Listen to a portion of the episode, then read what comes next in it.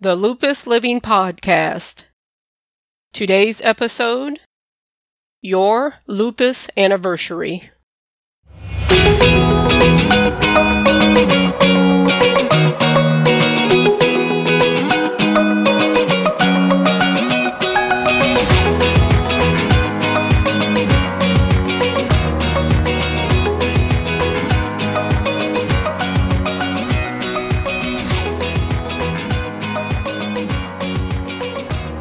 Welcome to today's episode of the Lupus Living Podcast.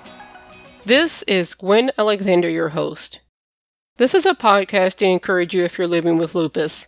Maybe you don't have lupus, but would like to understand what your loved ones that have it go through. Whatever the reason for you tuning in today, I say welcome, and thank you for taking out of your day to listen. And I also wanted to thank those of you that have reached out to me to share your lupus stories. I love hearing from you and learning how you are trying to live your best life while having lupus. I hope you had a chance to listen to the previous episode on gifts for people with lupus. I keep thinking about that weighted blanket, and I've been throwing hints around to my family and friends. I'll probably just end up buying it myself. That way I can get the one that I want. I had someone tell me after listening to that episode they decided to do some early holiday shopping on Amazon. Today's topic, your lupus anniversary. Anniversaries are usually a happy time. It might be a wedding anniversary or an anniversary on a job. The anniversary of when you graduated from college or you won an award that meant a lot to you. These types of anniversaries are followed by parties and gift giving. It's followed by your friends and family giving you well wishes and happy anniversary pictures on social media.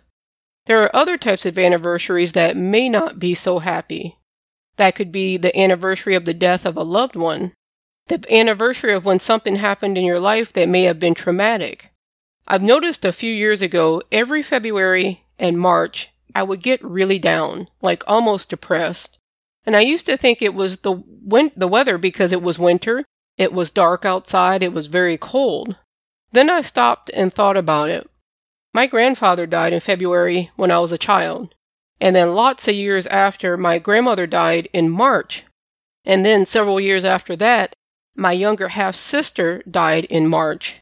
I figured out why that time of year was so hard for me.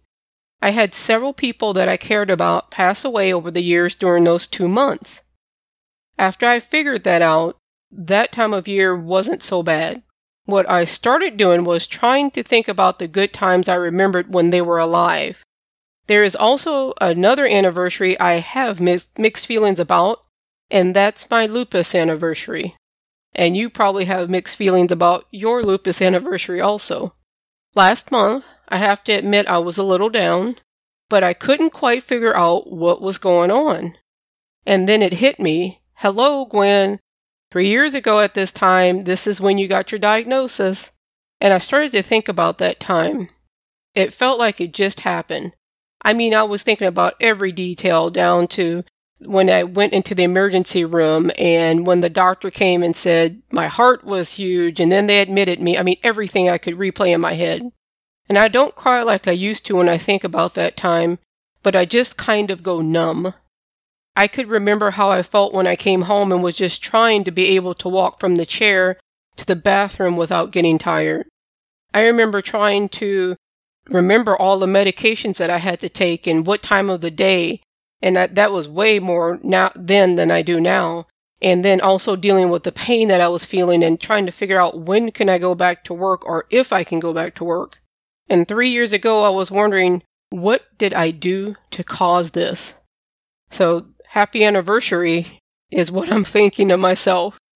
After a few days, I started to think about my lupus anniversary differently. As much as it's an unhappy time, it's a time I'm going to choose to think of as a life-changing event that resulted in good changes in my life. I don't think I'm going to have a party, but I will do something special for me. It'll be a private party because I know how far I've come in those 3 years. I was ready to give up and not see what I could do. It felt like the pain that I was in would never go away. My lupus anniversary is my private victory. One reason that I choose to celebrate it alone is unless someone has lupus or some type of chronic illness, they don't seem to understand what a big deal it is. I don't share much with my family and friends what I go through. The reason is I see the blank look that comes over their face when I start talking about the symptoms or what's acting up now or how tired I am. It's the same look I get when I start talking about a piece of piano music that I'm learning. It doesn't mean that they don't love me. It's just they don't have it, so they don't have lupus, so they can't understand what it means for me to say, wow, I'm still going. And you know what? I'm okay with that. You might want to celebrate it with someone like your family or your friends or even your lupus support group. You know, I haven't seen anything online about people celebrating their lupus anniversary.